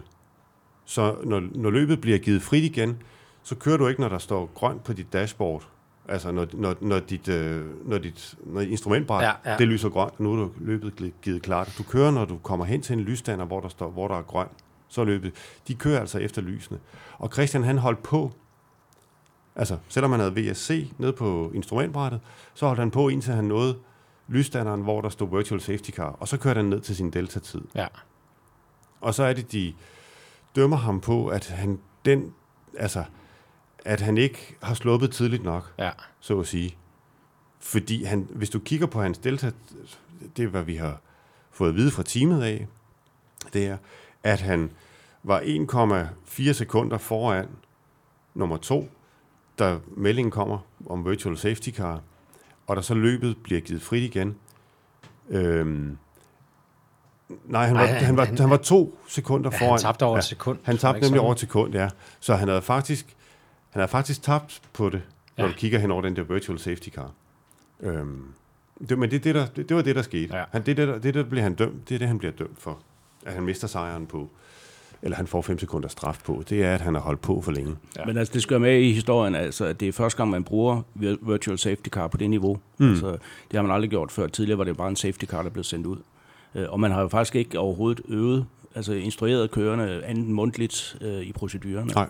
Altså der var meningen, øh, jeg tror også, det var hos Ekstrabladet, jeg læste faktisk, at man skulle have testet det under den frie træning. Ja. Øh, en, prøvet det, men der virkede systemet ikke. Nej. Så man kunne ikke prøve det. Nej. Så, så de har siddet også i teamet og tænkt, øh, være lidt usikre på, øh, hvordan man nu takter den her situation. Ja. Ja. Og, og drøn ærgerligt, men altså, når man, når, når man tænker på den måde, han lagde fra land på i sit allerførste løb, øh, og han er altså op mod køre, der har kørt to og tre år på det her niveau, Ja. i top teams, top professionelle teams, altså den totale uimponerethed, som altid har præget Christian, ikke? Altså det, det kommer til at bringe ham rigtig, rigtig langt. Altså, øh, og, og, det er jo klart, altså når man, når man ser sådan noget, så, så får man jo så får man jo de tanker i baglandet, altså kan vi, kan vi prøve, om vi kan gatecrashe øh, Formel 1, ikke? altså kan vi springe køen over, øh, eller Verstappen for nogle år siden, ikke? Mm. eller Raikkonen i sin Ja. tid, ikke? altså det, det er jo klart det, øh, der er oplagt, hvis det kan lade sig gøre overhovedet, ikke? og det er også det, som jeg ved, hans manager arbejder på. Ikke? Hvorfor, hvorfor blive hængende her, hvis øh, vi skal i Formel 1 allerede næste år? Ikke? Men, oh, der men- er bare ikke pladser, altså det er mere det. Nej, det, det, det er der så ikke, men det er måske også lige, lige lovligt tidligere at starte med, men jeg synes jo, ja, at måden Christian han gør det på, fordi han er jo dejligt uimponeret, og der kan jeg have en lille anekdote her bagefter, øhm, men hans uimponerethed, og, og, og altså, for det første så, han, er altså, han begraver jo de andre fra, øh, fra Art Grand Prix, hans holdkammerater, Max Fuchel og, og, og, og, og Beckmann, øh, tyskeren Beckmann. Ja. Den begraver han jo psykologisk med, han starter som nummer to, og så tager han starten, altså i, i, i første løb, så, så, altså, og så i anden løb, så trækker han fra dem. Og der er han klart den hurtigste. Ja, der, der, der Grand startede jo omvendt i top startede- 8, ikke? så ja. han starter 7 og Futrell, øh, og Beckman starter foran ham. Ja, Så, ikke? ja. Og der, der, da det kommer i mål, der er han, der er han klart foran, øh, hvad hedder det, foran de to andre Art Grand Prix. Ja, Altså han begraver jo, efter den her weekend, så har han jo begravet de to andre, sådan rent psykologisk. Jamen, Ja, rent mentalt, der har han overtaget. Han har allerede ja. det psykologiske overtag, ikke? Ja. Ja. ikke mindst fordi, at afstanden i under kvalifikationen er jo 16 del. Ja. Det er jo en verden. Ja. Ja. Det, det er, Det- det, ja, i, i, i, der, der er det, altså. Øh, så, så jeg synes, den var, den var meget mere end godkendt, men jeg, s- hans weekend, men jeg synes så, at den var hårdt dømt, den der dom. Jamen, det, den var da alt for hård. Altså, der har jo ikke nogen sportslig betydning.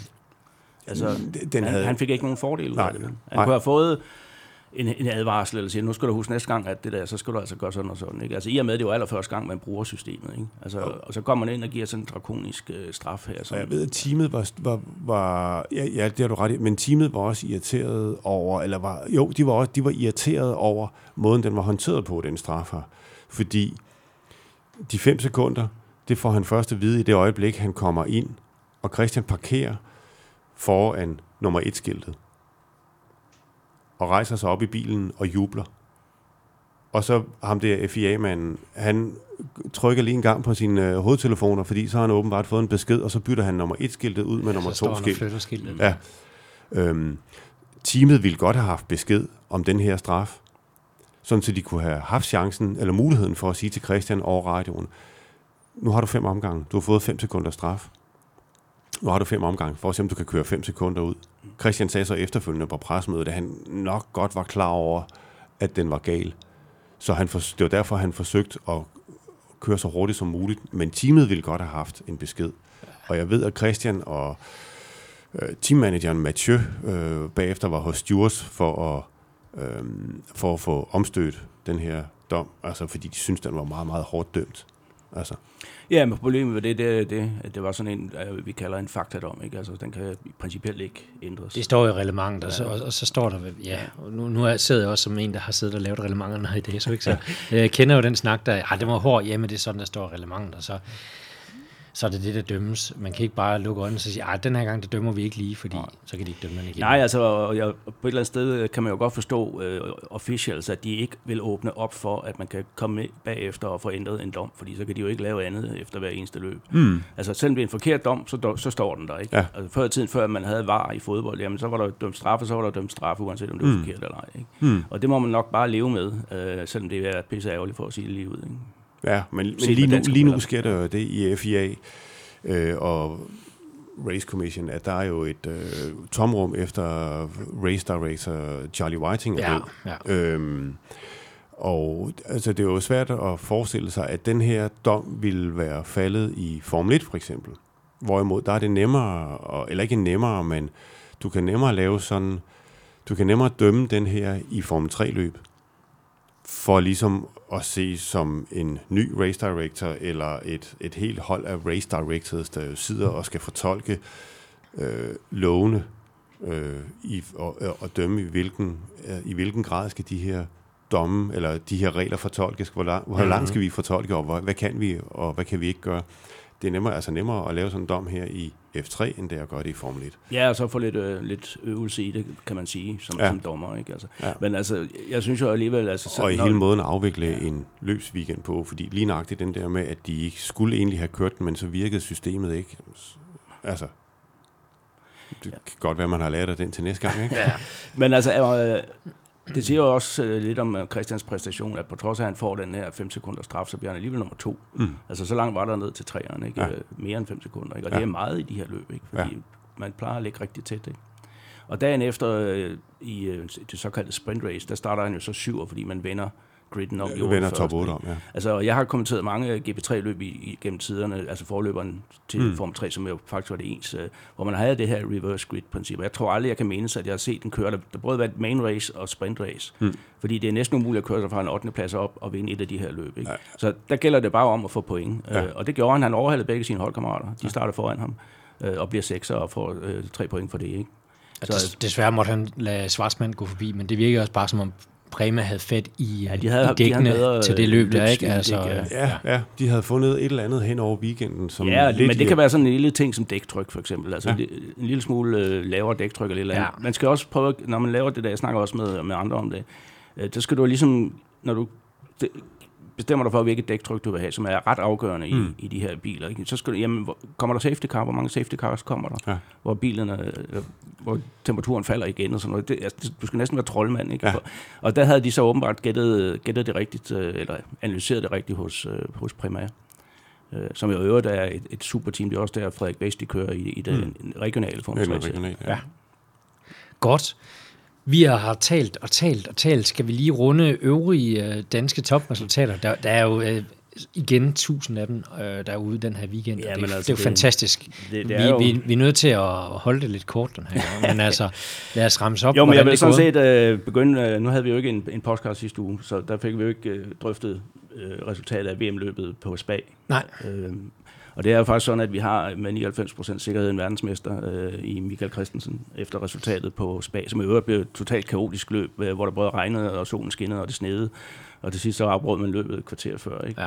Men, men øh, der skal så meget uheld til for, for Michael og Kevin Estra øh, i- på Le Mans, at, øh, at det næsten er ikke til at holde ud at tænke på. Altså, ikke alene skal søsterbilen fra Porsche, det er den eneste bil, der kan nå dem, skal vinde løbet, de skal også tage pole position, øh, og så skal, så skal de ikke få nogen point.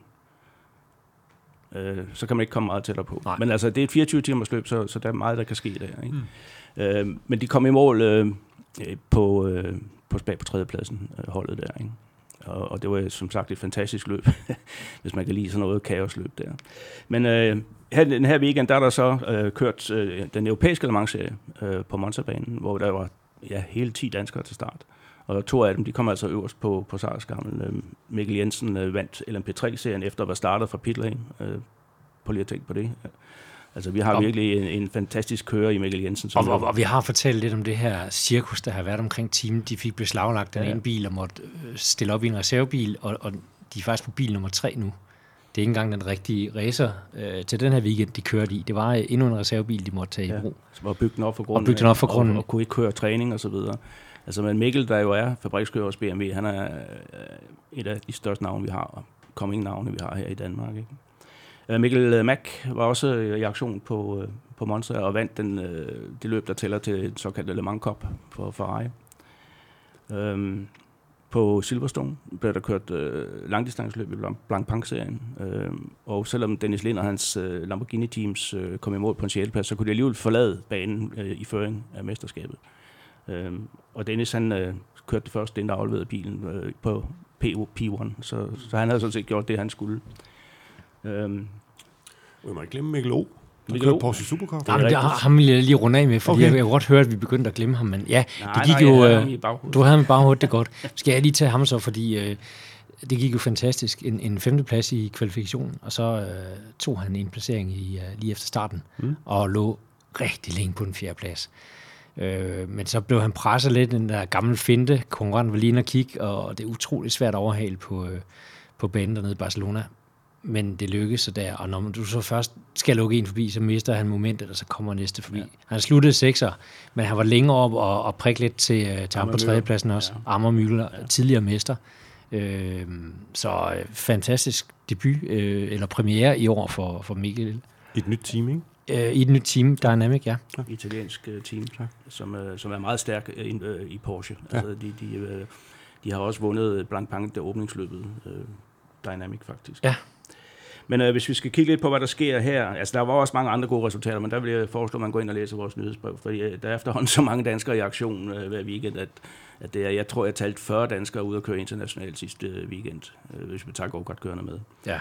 Øh, men den her øh, kommende weekend, ja, der, der sker der så noget uden for de normale asfaltbaner. Der er nemlig sæsonstart for Ulrik Lindemann, som er vores øh, største navn øh, i rallycross. Kører i den øh, skandinaviske kongeklasse, kan man kalde det, Rally X Nordic hedder det. Det er de her fantastiske fartmaskiner med 500 heste og 400 Ah, 600. 600, ja. Okay. Det sker altså i Sverige øh, på Høljes. Hvis man er til, til de biler, har du oplevet det mere den? Fantastiske ja, har, racerbiler. Ja, det er... Det er helt sindssygt. Det var en kontaktsport. Og, og høre dem, altså bare det at høre dem øh, danne ladetrykket ind i turbordet, ja. ind i motoren der, når de står på startgriden, og de skal virkelig bygge ladetryk op. Det er, det er så alt, det sidder, og, ja. og der, er, der er spænding, og der er kamp til strand. Det er endnu mere intenst end, end speedway, hvis man er til den slags også. Det er korte heats, og det er biler, der virkelig kan ligge for land. Og det er en kontaktsport. Og det er en kontaktsport. Det er virkelig og de til er ikke bange for lige at lægge sig lidt op af hinanden.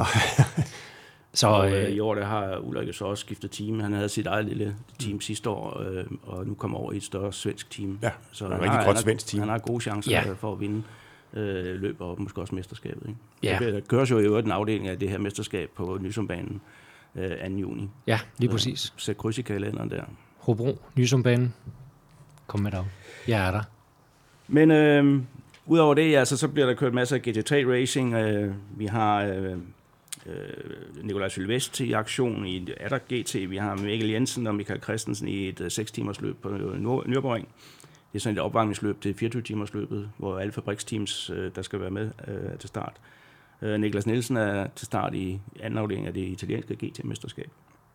Og Nicky Timmer og Markus Sørensen, øh, blandt andre danskere, er til start øh, på Snetterton-banen i England i det engelske GT-mesterskab.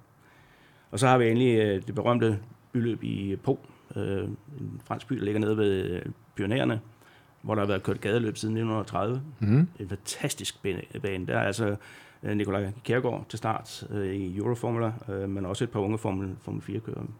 Valdemar Eriksen og Mikkel Grundvig. Og de får deres sag for dernede, det kan jeg love. Jamen, det er jo helt vildt, alt det, man skal holde øje med. Hvis det er, at man, uh, man ikke lige fangede det her i, i skyndingen, så vil jeg gerne gentage det. Gå ind på daso.dk, gå ind under vores nyhedsbrev, og så kan du abonnere på det, der hedder Elite Nyhedsbrev. Og der får man altså øh, referater og øh, hvem man skal holde øje med blandt de her indplacerede atleter, der er under vores øh, Team Danmark-samarbejde.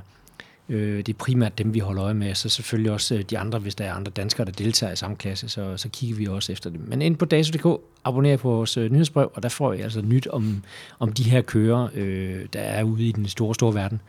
Ekstremt mange, der er i gang hver weekend, så der er masser at holde øje med. Men også masser af dejlig hjemlig motorsport. Øh, det kan man også følge med i. Der skriver vi også, øh, hvad der sker i den kommende weekend herhjemme i Danmark, øh, blandt diverse DASU, DM-mesterskaber osv. osv.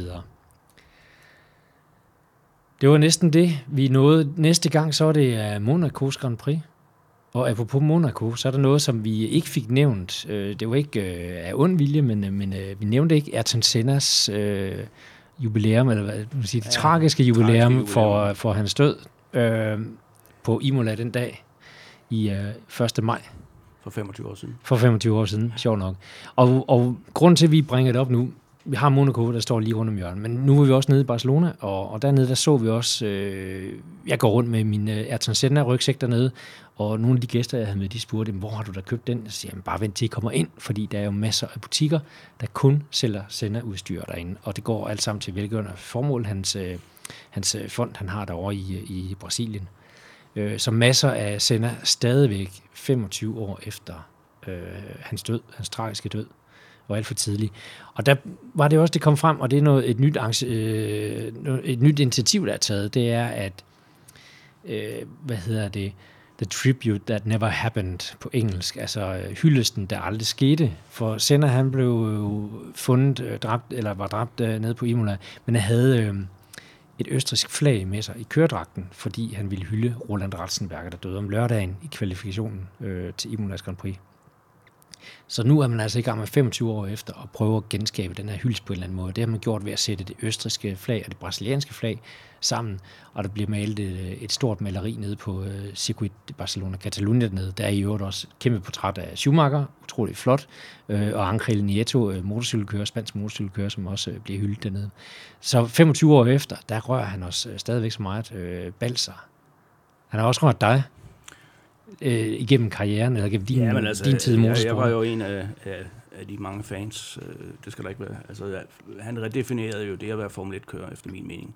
Og det, der adskiller ham fra de andre store navne, uden at, at nævne nogle af dem, ja, det var jo altså, han, han var jo øh, kompromilløs på banen, det ved vi alle sammen, og verdensmester tre gange.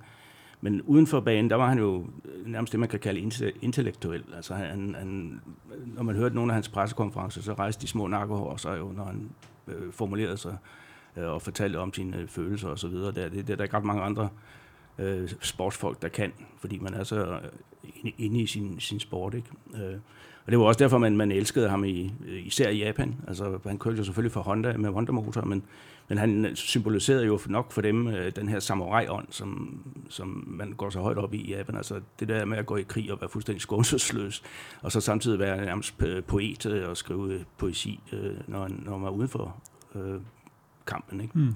Øh, så han, han ville aldrig blive glemt, efter min mening. Altså, og, og i Brasilien er han jo selvfølgelig stadigvæk en folkehelt. Ja, jeg tror, at jeg har ham også som min store held. Mm. Øh, og jeg havde, indtil jeg skiftede telefon, havde jeg også et Ayrton Senna cover. Det Det sker der også, og det skal jeg også have købt til den nye telefon, og det kan man jo ikke gøre. Der er en Senna Official Merchandise, den er der stadigvæk. Øhm, men øh, ja, altså, han, han, han gjorde det jo også. Han, han, han, han kom jo fra en velhavende familie, Senna. Øhm, og han, jeg tror, han også, som Bo siger, han også, øh, han, gav, han, han sparkede noget håb ind i, og, og noget stolthed tilbage i brasilianerne, og dem er der jo rigtig mange af, brasilianere. Mm-hmm. Fordi de kom jo lige fra de kom jo lige fra, hvad hedder det, i slipstrømmen på en øh, på 25 års diktatur, øh, brasilianerne, og havde egentlig ikke rigtig ret meget at være stolte af, udover et godt klima og, og, og, og, og lidt fodbold. Så havde de egentlig ikke rigtig ret meget at være stolte af, og så lige pludselig så kommer der en, som, kan, som, er, som er ægte. Altså, han var meget, udenfor var han meget ægte, og hans, som Bo han også selv nævner, hans, altså, den måde, han ligesom kærede sig om andre mennesker på, og folk, der havde det svært i, i samfundet, om børn og sådan noget, den stil, den stod jo i, altså, den var ægte, men den stod også i stærk kontrast til, hvor fuldstændig øh, skånselsløs han var, når han kørte ud på banen. Altså, der, der kunne han jo, har vi jo set, der kørte han jo folk af banen, øh, konkurrenterne af banen, øh, alt hvad der stod i vejen for ham, ja. uden for banen, men altså uden for banen, der var han jo, altså, der var han meget ægte, og det, øh, det er jo, det er jo, det var meget komplekst, og det er jo, det er jo altid besnærende med ting, der er komplekse, som ikke altid lige er så nemme at forstå, og der var var jo en af dem, og så kunne han køre bil, og så var han bare, så var bare hurtigere end alle de andre hurtige. Altså, Ja, så var det jo også lige den ære, hvor brasilianske kører, de dominerede øh, Formel 1. Altså jeg tror, øh, i- på en periode på 18-20 år, der vandt de næsten halvdelen af VM-titlerne. Ikke? Altså, Ja. først var der Emerson Fittipaldi, så han vandt to gange, så kom Nelson Piquet. Piquet, der vandt Ja. tre gange, og så kom Senna, der vandt tre gange. ja, Så, så det var jo, altså, samt, sammen med fodbold var motorsport, Formel 1 jo nationalsport Ja. i øh, Brasilien. Ikke? Men utroligt at, at, at høre, hvordan det stadig berører folk. Altså, mange af os husker måske stadig, øh, da, da Schumacher han, øh, han øh, nåede samme antal pole positions, som sender han nåede, at, at det pressemøde, det måtte han afbryde, fordi han brød simpelthen sammen i tårer. Og, og senest har jeg hørt Formel 1's officielle podcast med øh, Emerson Fittipaldi, mm. da de kommer ind på sender, så, så mange år efter, så begynder mister han han også, ja. Ja. han kan ikke Nej. tale det igennem, altså øh, ufatteligt, som han har berørt. Øh, Og jeg vil, bare, ikke? jeg vil bare sige, jeg var, øh, da Jonas Hytter og jeg var i Brasilien, øh, til, og det er ikke Formel 1-løb, der var vi på kirkegården Morumbi i øh, São Paulo, Mm. øh, hvor Ayrton Sennas grav er. Øhm, og vi, vi tog en taxa derud, og vi øh, steg ned i øh, taxaen, øh, og kørte med en 25-årig taxichauffør. Altså, som en, en taxichauffør, der ikke øh, var født på det tidspunkt. Øh, altså, men, altså, og han var bare, øh, på hans ret dårlige engelsk, der var det sådan, for ham en stor oplevelse at være op på, op, og skulle op på den der kirkegård, for han havde kun hørt om den, han havde aldrig været deroppe Okay. okay. selv. Øhm, og nu skal man ikke bruge taxachauffører som kilder, når man er, men, men, men den der kirkegård, der ligger, det er jo så, nu kan man ikke sige inden midt i Sao Paulo, fordi Sao Paulo, der bor måske 12 eller 13 millioner mennesker, men den ligger i byen Sao Paulo, som, og der var faktisk, der var vagter på, fordi, altså op omkring, dels fordi jeg tror, der ligger også, der ligger også andre end jeg sådan sender derop, men øh, også måske nogle notabiliteter, men det var helt tydeligt, at Sennas øh, grav, den, den skulle man passe på derop. Og der hænger på vej ud til banen i Sao Paulo, der er jo stadigvæk store vægmalerier øh, af Ayrton Senna. Han, han har stadigvæk en, en, en utrolig plads i hjertet, selvom det er 25 år siden, Ja. ja. han blev dræbt. Og, og havde også en stor stjerne nede på, på Monaco-banen. Hvor mange gange var det, han vandt? Hvad var det, blev enige om? Jamen, han vandt seks løb. Det var seks, ja. Ja. seks gange, ja. Ikke nødvendigvis i træk, men øh, han, der var et, hvor han... Og så er han også gået hjem fra, fra f- f- f- efter han... Øh, 1988. Ja, hvor han, hvor han førte med... Altså, det var jo så den anden side af Ayrton Senna. Det var jo, at han førte med... Altså foran Alain Prost også, og så han... Altså, han, han skulle ydmyge... Prost har selv udta- udtalt bagefter, jamen, han, han, han skulle ikke bare vinde det løb, han skulle ydmyge mm. mig. Mhm. Så han skulle faktisk tage Ayrton... Han, Ayrton, han troede, at Sennas plan var, at han ville tage Alain Prost med en omgang. Bare fordi han kunne, ikke? Øh, og så parkerer han den i væggen, og så bliver han simpelthen, så, er- så er så skuffet, så med hjelm og køredragt og handsker og hele Molchausen på, så går han fra banen, og selv Ron Dennis, han vidste ikke, hvor han var henne i to dage. Men det var så så heldigt, at han havde en lejlighed. Ja, ja. Ja, ja, ja. Ja, nok om det. Og det, var Det så, kunne vi snakke meget om. Det kunne vi snakke meget om, og det gør vi ikke, fordi det har andre dækket langt bedre øh, og, og mere dybdegående, end vi har. Øh, nu har vi talt masser om øh, Spaniens Grand Prix og de mange talenter, der har været i gang. Øh, og vi har haft Jan Sommer i studiet. Det var en, en udsøgt fornøjelse at have dig tilbage, Jan. Tak. Tak fordi du kunne. Tak fordi du giver os lidt øh, insider ned fra banen og Tak paddock. fordi jeg måtte. Bo Balser Nielsen, tak fordi du kunne i dag også. Ja, Altid Tak. hyggeligt. og det var Bo Skovfod, der, der forsøgte at styre begivenhederne. Vi høres ved efter Monacos Grand Prix. Tak for denne gang.